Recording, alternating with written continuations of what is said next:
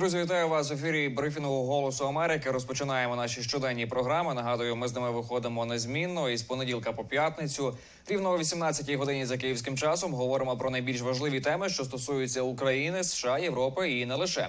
Мене звати Остап Яриш і нагадую, що впродовж нашого 30-хвилинного ефіру маєте нагоду поставити свої запитання в коментарях на Ютубі чи Фейсбуці. Я спробую зачитати їх у прямому ефірі та відповісти, якщо буду мати відповідь. Так само заохочую вас писати, звідки ви дивитесь, що слухаєте наші ефіри. Такі коментарі завжди приємно читати. Ну і теж важливо нам знати, де чують та бачать голос Америки українською. Друзі, сьогодні багато тем. Поговоримо про Техас, поговоримо про також візит прем'єр, е, візит е, міністра закордонних справ Угорщини до Ужгорода. Поговоримо про оборонні закупівлі, але про все по порядку. Мабуть, найбільше зараз новини у Сполучених Штатах стосуються вчорашнього удару безпілотником по силах Сполучених Штатів Штатів у Йорданії. Ми знаємо, що троє військових американських загинули внаслідок цієї атаки, і щонайменше три десятки. Поранені йдеться про атаку безпілотником на базу Сполучених Штатів у Йорданії. Це на півночі країни поблизу кордону із Сирією. Це стало першим випадком загибелі американських військових після початку війни Ізраїлю та Хамасу, яка розпочалася в жовтні. Центральне командування Сполучених Штатів вже заявило, що щонайменше 34 військовослужбовці отримали поранення різного виду від цього від е, удару цього безпілотника. Вісьмох з цих військових евакуювали з Йорданії для подальшого лікування. Їхній стан стабільний. Вбивство трьох американців Йорданії є значною ескалацією і без того небезпечної ситуації звертають увагу змі та оглядачі. Багато американських конгресменів, сенаторів звернулися до адміністрації до Білого Дому з вимогою негайно надати в пропорційну та адекватну відповідь на ці атаки, які ми побачили вчора. Президент Байден звинуватив у нападі, підтримувані Іраном групи. Він додав, що Сполучені Штати дадуть відповідь на цю атаку в той час і спосіб, який вважатимуть потрібним. Давайте послухаємо коментар американського президента. У нас минулої ночі був важкий день на близькому сході. Минулої ночі ми втратили трьох відважних солдатів під час атаки на одну з наших баз. І я прошу хвилину мовчання. Ми дамо відповідь. Нехай Бог вас всіх благословить. Ось такий коментар американського президента. Сподіваюся, відповідає на питання одного з наших глядачів, який запитує, чи буде відповідь щодо Ірану в американському а, керівництві у Пентагоні в Білому домі. Переконують, що ця відповідь не забереться. Друзі, рухаємося далі. Минулого тижня насправді в Україні наробили дуже багато галасу. Новини про ситуацію в Техасі. Ви просили це прокоментувати. Ми коментуємо. Насправді в США зараз триває суперечка між Білим домом та губернатором Техасу Грегом Еботом щодо ситуації з мігрантами на кордоні з Мексикою. Це протистояння загострилося минулого тижня і може також опосередковано вплинути на ситуацію із фінансуванням додатковим для України. Е, втім, було дуже багато дезінформації, особливо в українському полі. Було дуже багато маніпуляцій, повідомлень про те, що, начебто, починається якась громадянська навіть війна у Сполучених Штатах, і відверто деякі такі речі е, дивували тут нас у США, тому що таке враження, що ця тема можливо навіть наробила більше шуму в Україні ніж. У самих сполучених штатах, втім, е, розуміємо, що є багато питань щодо цього. Ви просили пояснити. Ми Пояснюємо Олексій Коваленко, наш колега стежив за цією темою. Олексій, вітаю тебе. Дякую, що до ефіру приєднуєшся. Вітаю Остапа. Давай розберемося на початку. Так в чому взагалі суть проблеми, звідки вона виникла, і і про що ми тут говоримо? Про яку ситуацію з мігрантами, і в чому конфлікт зараз полягає між Білим домом і керівництвом штату Техас? Так насправді тут варто розпочати взагалі з питання кордону та питання міграції. Ми пам'ятаємо, що в грудні минулого року це було рекордне число нелегальних мігрантів, які перетнули кордон Мексики і Сполучених Штатів Америки.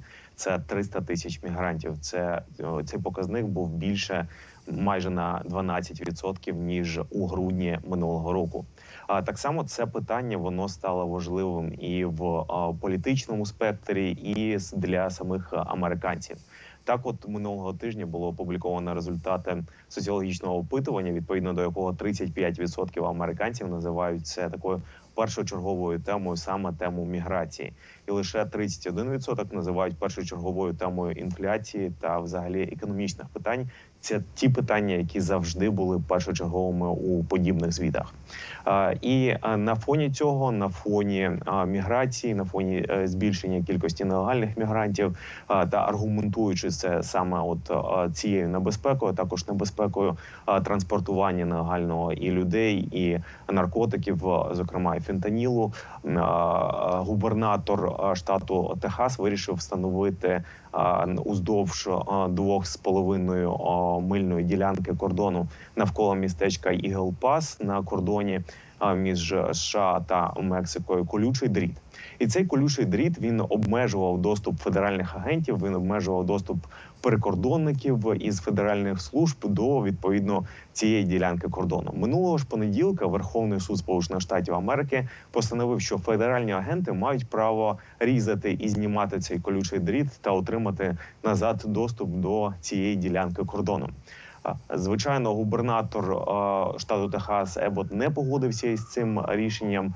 Він сказав, що буде і надалі робити все, щоб убезпечити Техас та південь від напливу нелегальних мігрантів та напливу наркотиків. І минулого тижня 25 а, республіканських губернаторів із різних штатів США погодилися із рішенням Ебота. Та Ебот вирішив таки продовжувати встановлювати колючий дріт уздовж. Тепер вже приблизно 50 кілометрової ділянки навколо саме цього міста Ігл Пас на кордоні. Олексію, ви так е, багато повідомлень про намі те, як на них реагували в телеграм-каналах українських, е, можливо, якісь е, експерти, як вони себе називали. Ці ці ці реакції були перебільшеними, тому що говорили про початок громадянської війни, про те, ледь не про те, що стікаються війська чи Нацгвардія до Техасу. Яка ситуація тут? Давай прояснимо, і як Білий Дім так реагує на, на ці суперечки із губернатором штату Техас. Насправді, от реакція в інформаційному полі була дуже перебільшена. Навіть оце рішення, те, що Ебот все ж таки продовжує встановлювати колючий дріт уздовж кордону, і ця ділянка вона вже більша. Навіть оце рішення воно не порушує рішення Верховного суду, яке Верховний суд виніс минулого понеділка. Тобто, Верховний суд постановив те, що федеральні агенти тепер мають право знімати вже встановлений колючий дріт на кордоні. Але нічого в цьому рішенні Верховного суду не йшлось про те, що губернатор Техасу не може продовжувати встановлювати цей колючий дріт.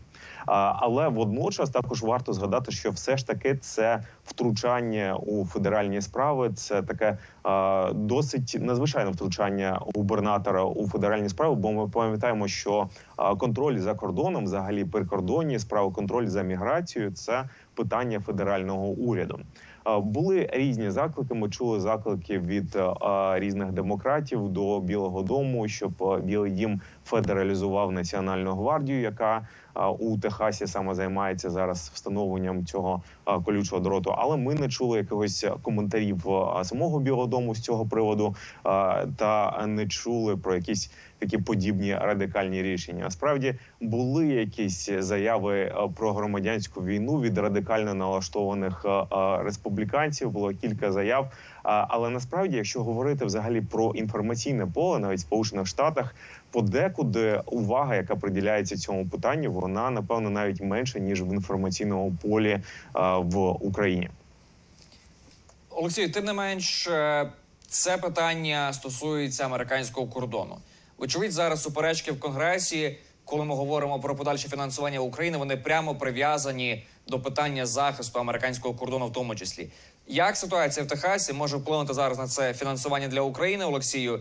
І е, навздогін також, як цією ситуацією також маніпулює зараз Росія? Бачили ми також багато вкидів саме із російського інфополя тут. Безумовно, це питання безпосередньо стосується кордону, та а, зрештою воно може опосередковано вплинути і на додаткове фінансування для України, для Ізраїлю та для інших партнерів США в індотихоокеанському регіоні. Бо ми пам'ятаємо питання кордону, питання безпеки кордону, воно вже тривалий час прив'язувалось до фінансування, додаткового фінансування для України та інших партнерів США. І пам'ятаємо вже тривалі суперечки, які тривали і в Сенаті, і в Палаті представників. І от минулого тижня вдалося дійти певної згоди. Про це наголошували минулої п'ятниці у Білому що вдалося дійти у сенаті згоди щодо цього питання. Але ми чули також заяви у палаті представників. Зокрема, ми чули заяву спікера представників Майка Джонсона про те, що ця угода, якої вдалося досягти у сенаті, вона не пройде голосування у палаті представників, і цілком можливо, особливо з урахуванням того, що сам Майк Джонсон підтримав губернатора Техасу Ебота у питанні кордону. Цілком можливо, що це питання може таки опосередково вплинути на питання голосування, на питання угоди, на питання голосування за додаткове фінансування для України, Ізраїлю, партнерів Іранському регіоні та е, оцих додаткових е, заходів для убезпечення безпеки кордону. І водночас ти також спитав про важливе питання, як це може використовуватись в інформаційному полі Росії. І бачили минулого тижня останній звіт інституту вивчення війни, і він насправді був зосереджений, зокрема, і на цьому питанні. Бо Росія намагається максимально використовувати питання кордону, питання суперечки між губернатором та федеральною владою США, питання суперечки між Еботом та Джо Байденом е, для того, щоб робити ці вкиди в інформаційне поле та використовувати це для такої певною мірою розхитування політичної ситуації у США. Безумовно, бачили ми також, е, що дуже цю тему розпалювали в російських пропагандистських майданчиках. е, Підтримували тему, мовляв, що Техас буде від'єднуватися від Сполучених Штатів, розпалювали ці наративи, але безумовно знаємо так, що це пропагандистські наративи Росії. Е, можливо, їх хтось підхоплює, але ситуація в США Олексію, дякую тобі, що допоміг ній розібратися. Відрізняється від того, як повід е, її повідомляють чи подають окремі зацікавлені в цьому особі. Олексію, дякую тобі. Олексій Коваленко був з нами на зв'язку. Говорили ми про те, що відбувається в Техасі, наскільки це серйозно, який це може мати вплив також на подальшу підтримку України. Друзі, рухаємося далі. Інша тема, яка сьогодні також на слуху, і е, вона отримає розвиток також в Україні. Знаємо, що до Ужгорода приїхав міністр закордонних справ Угорщини Петр Сіярто. Зустрівся він там із головою української МЗС Дмитром Кулебою та також головою офісу президента України Андрієм Єрмаком. Мета нормалізація українсько-угорських відносин заявили а, з українського боку. Давайте більше поговоримо про це з Богданом Цюпином, нашим кореспондентом європейським, який за темою стежив. Богдане, вітаю тебе. Дякую, що приєднуєшся до розмови. Вітання. А, Отже, знову ж таки, мета, як сказали з українського боку, це нормалізація відносин України та Угорщини. Богдане, які болючі моменти зараз так є? Ми знаємо, їх багато назбиралося. Що передовсім на цій зустрічі обговорювали сьогодні? Остапа, мені здається, що в таких випадках дуже цікаво порівняти, як е, зустріч, е, суть зустрічі, головні теми чи результати подають е, дві сторони угорська і українська. І помітно вже зараз, що у той час, як з українського боку, наприклад, офіційно оприлюднена е, інформація від офісу президента України. Ми знаємо, що керівник офісу е, пан Єрмак, як ви зараз бачите на відео, е, був фактично чільним учасником переговорів разом з міністром закордонних справ Кулебою. Вони кажуть, що переговори зосереджувалися на нормалізації відносин і також на організації майбутнього е, візиту е, угорського прем'єр-міністра до України. Е, Чому це важливо? Е, Ну насамперед, е, ми е, маємо е, таку дуже серйозну обставину. Ці переговори, ця зустріч в Ужгороді відбувається буквально за кілька днів до того, як у Брюсселі відбудеться надзвичайна зустріч керівників держав Європейського союзу для того, щоб е, ухвалити е, пакет допомоги Україні на суму 50 мільярдів доларів. Пакет, який не змогли ухвалити в грудні на зустрічі керівників ЄС, тому що його фактично заблокувала Угорщина. І якщо ми зараз побачимо, як українська сторона і угорська подають цю зустріч, то той час, коли українці говорять про е, намагання е, нормалізувати відносини, визнаючи фактично, що є дуже серйозні проблеми.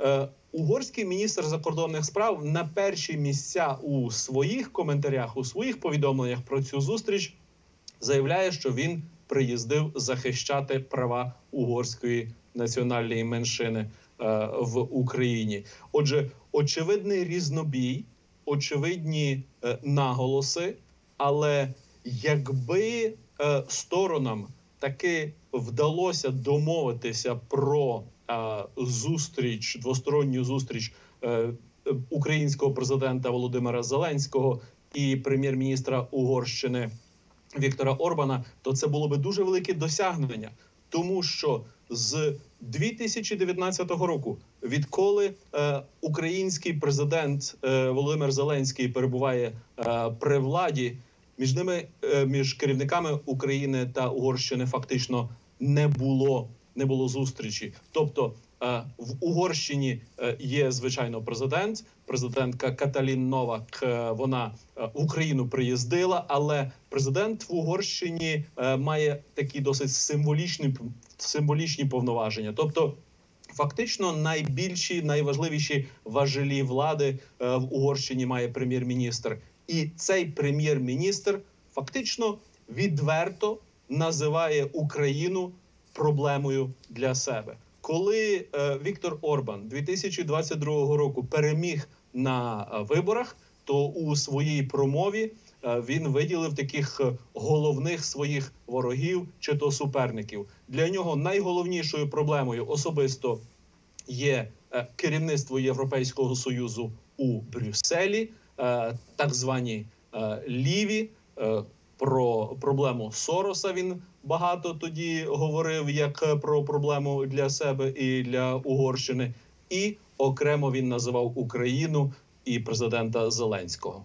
Богдане, а ти вже згадав е, дотично так ситуацію із блокуванням виділення 50 мільярдів так європейського союзу для України. Це рішення вона по суті блокує зараз Угорщина. Є запитання від нашого глядача від Сергія до тебе.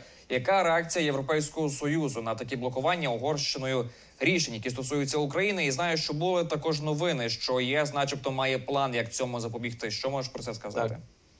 Ну, власне, Європейський союз е, вимушений працювати над планами виходу з ситуації, яка склалася після грудневого саміту, де е, угорський прем'єр-міністр Віктор Орбан е, вийшов з кімнати і фактично. Е, не скористався е, своїм правом вето, яким він погрожував на е, рішення про те, щоб розпочати з Україною переговори про вступ до Європейського союзу, але він не вийшов з кімнати і е, виступав проти того, щоб Євросоюз е, схвалював програму кількарічної е, допомоги для України. Йдеться про допомогу до е, 2027 року на 50 мільярдів євро, тобто.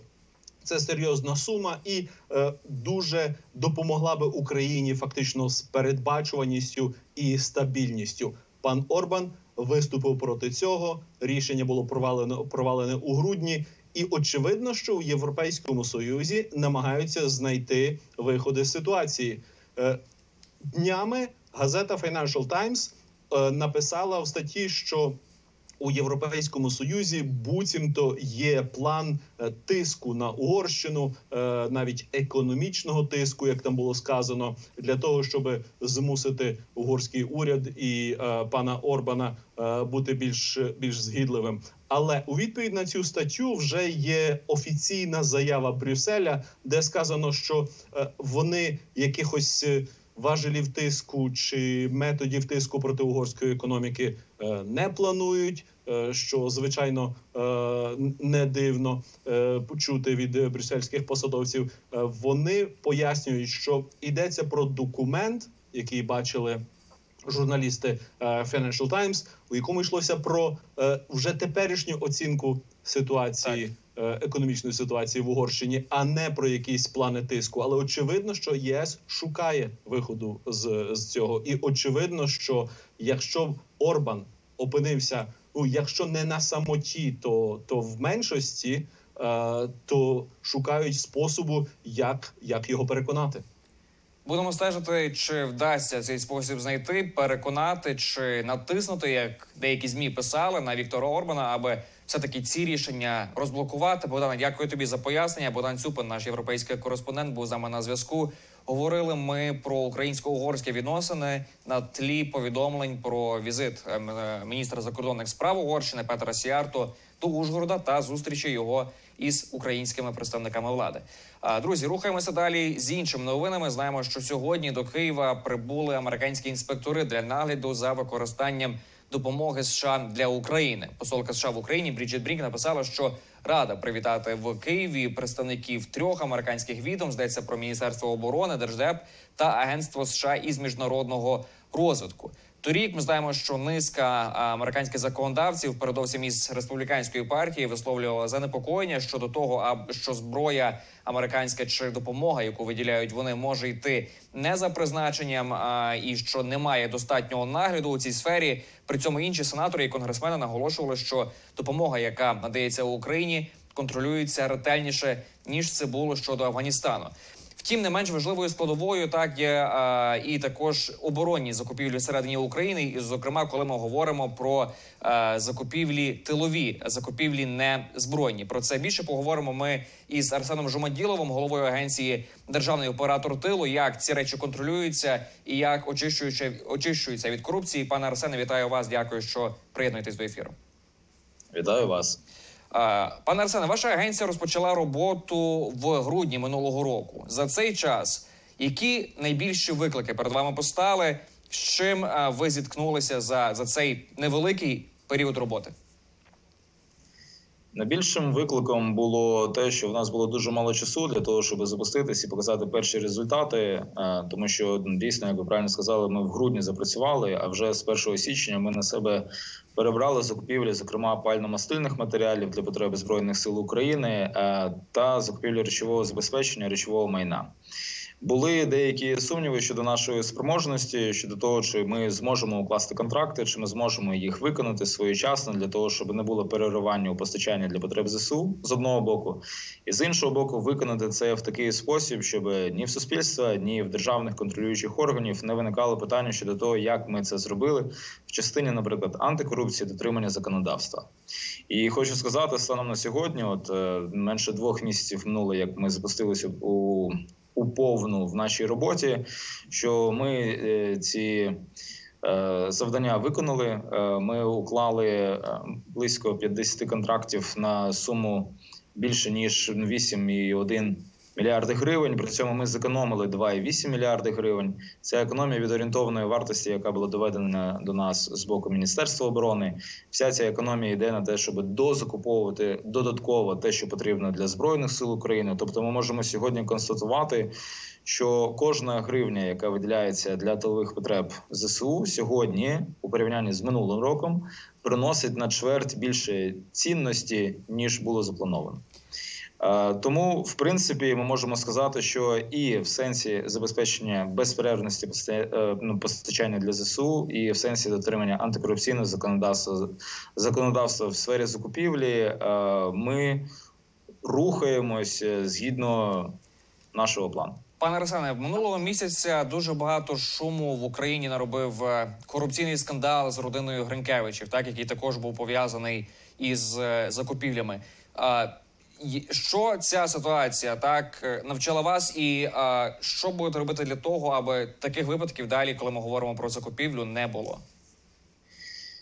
Випадок із Гринкевичами насправді це просто найбільш е, такий е, ставши відомий, найбільш гучний випадок, але насправді він не єдиний, коли компанії з е, мало зрозумілих для широкого загалу причин стають переможцями е, контрактів. е, е, Міністерства, коли вони стають контрагентами на суми в мільярди гривень, і це е, симптом більшої проблеми, яка була притаманна міністерству ну, часів його попередніх керівників, коли е, в міністерстві не було чітко встановлено закупівельних правил, не розуміли, хто несе відповідальність від А до Я за ті чи інші рішення. Ця відповідальність розмазувалась між кількома або навіть декількома структурними підрозділами у межах Міністерства оборони, що створювало ілюзію такої собі колективної безвідповідальності е, за результат.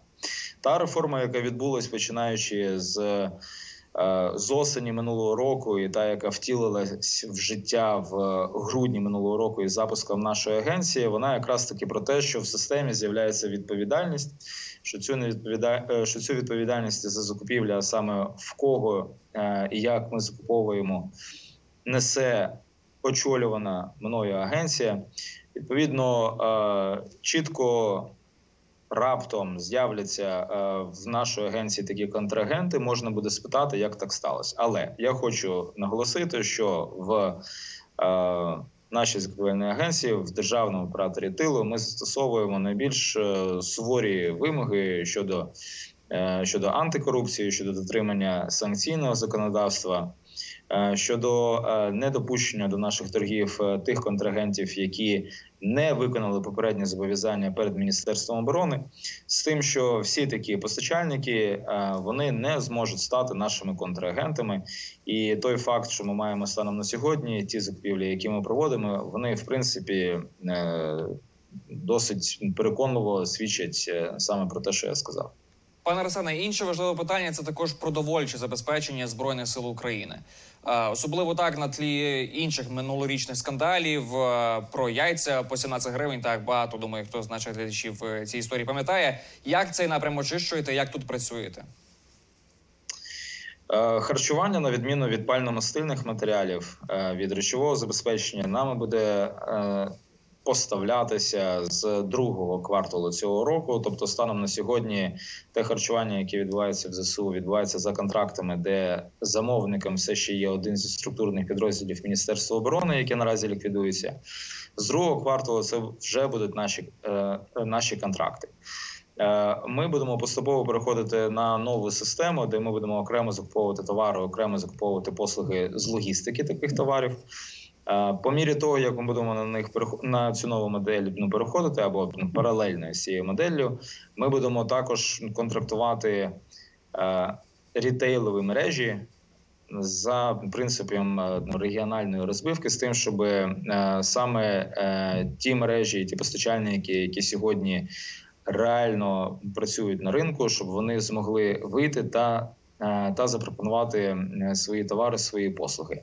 Як саме ми це забезпечимо? Ми це ми це забезпечимо через е, новий підхід, новий механізм у закупівлях, який по суті унеможливлює участь тих компаній, які спеціально створювались під контракти Міноборони, і навпаки, допускає до участі ті компанії, які сьогодні е, ну реально і об'єктивно функціонують е, на споживчому ринку продуктів харчування, і саме їх ми будемо допускати до таких торгів. Пане Арсене, на замкінець маємо хвилину часу. Найбільше питання від наших глядачів до вас є. Хто на вашу думку має відповідати в міністерстві за випадки корупції, і яке має бути за це покарання? За випадки корупції мають відповідати ті, хто ухвалюють відповідні рішення, або навпаки е, проявляють бездіяльність, коли такі рішення мають бути ухвалені. Насправді таких випадків е, їх ну може бути кілька на різних рівнях, тому я не можу сказати, що е, хто саме одна особа, яка має нести не- ну, яка має нести відповідальність. Ще раз е, дуже важливо, щоб в системі в цілому цієї відповідальності більшало. Її стає більше тоді, коли з'являються ті точки, на які спирається система, які беруть на себе цю відповідальність. І у випадку із закупівельною реформою, як із запуском державного оператора тилу, так і тієї агенції, яка е, е, яка займається закупівлею зброї, ми говоримо про те, що відповідальності. Прозорості, керованості в цій системі е, стає більше. І я впевнений, що е, за результатами такої реформи про них я думаю, що ми зможемо прозвітувати вже незабаром. Абсолютно. Е, Нам буде нам в цілому, як в Україні, буде не соромно і всередині ну, нашого суспільства, і перед нашими міжнародними партнерами. Пане Арсене, дякую вам за розмову. Арсен Жумаділов, голова агенції Державний оператор тилу, був на зв'язку. Друзі, на цьому прощаємося. Бережіть себе і до зустрічі. Побачимося в наступних ефірах.